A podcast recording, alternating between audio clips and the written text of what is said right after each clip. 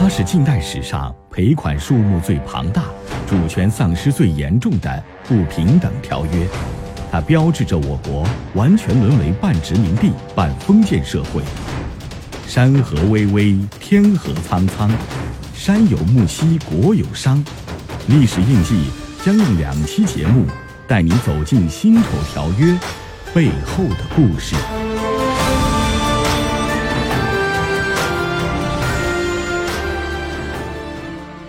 一九零零年，八国联军侵华，清政府差点被灭。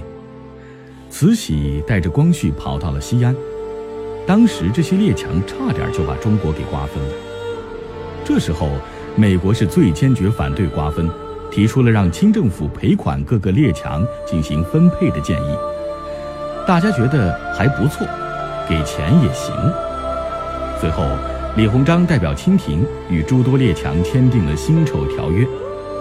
条约规定，清政府赔偿各国共计四点五亿两白银，分三十九年还清，本息合计高达九点八亿两之多。那年是庚子年，所以史称“庚子赔款”。在整个赔款分配中，俄国占百分之二十八点九七。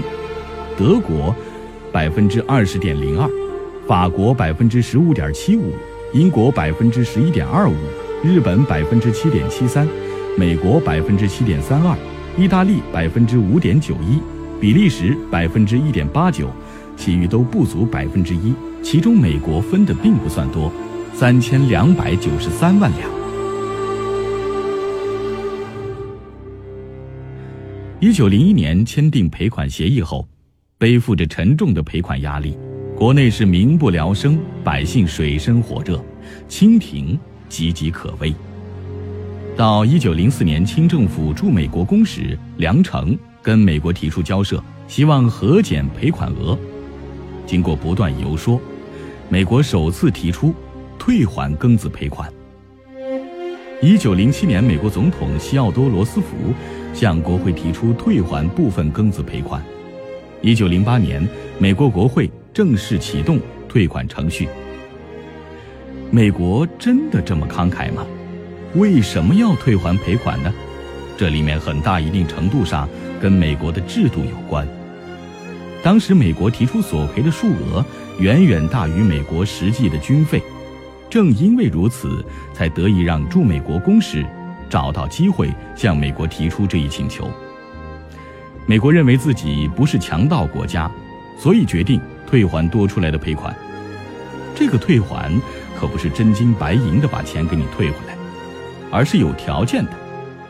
在众人的影响下，罗斯福不仅把赔款还给了清廷，还就如何使用赔款和输出留美学生的问题上进行了一系列的磋商，并达成协议。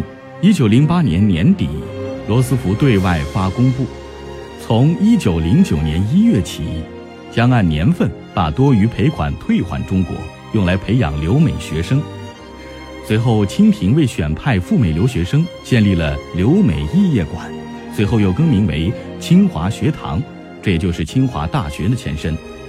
此后，中国先后向美国输送了一千多名品学兼优的留学生，其中不少人成为了历史上很有成就的人。当然，这只是表面原因，至于更深层次的原因，不言而喻。大家可能也能想到，我在这里就不做过多的陈述了。好了，本期节目就到这里，我是历史印记，下期我们继续讲述辛丑条约背后的故事二。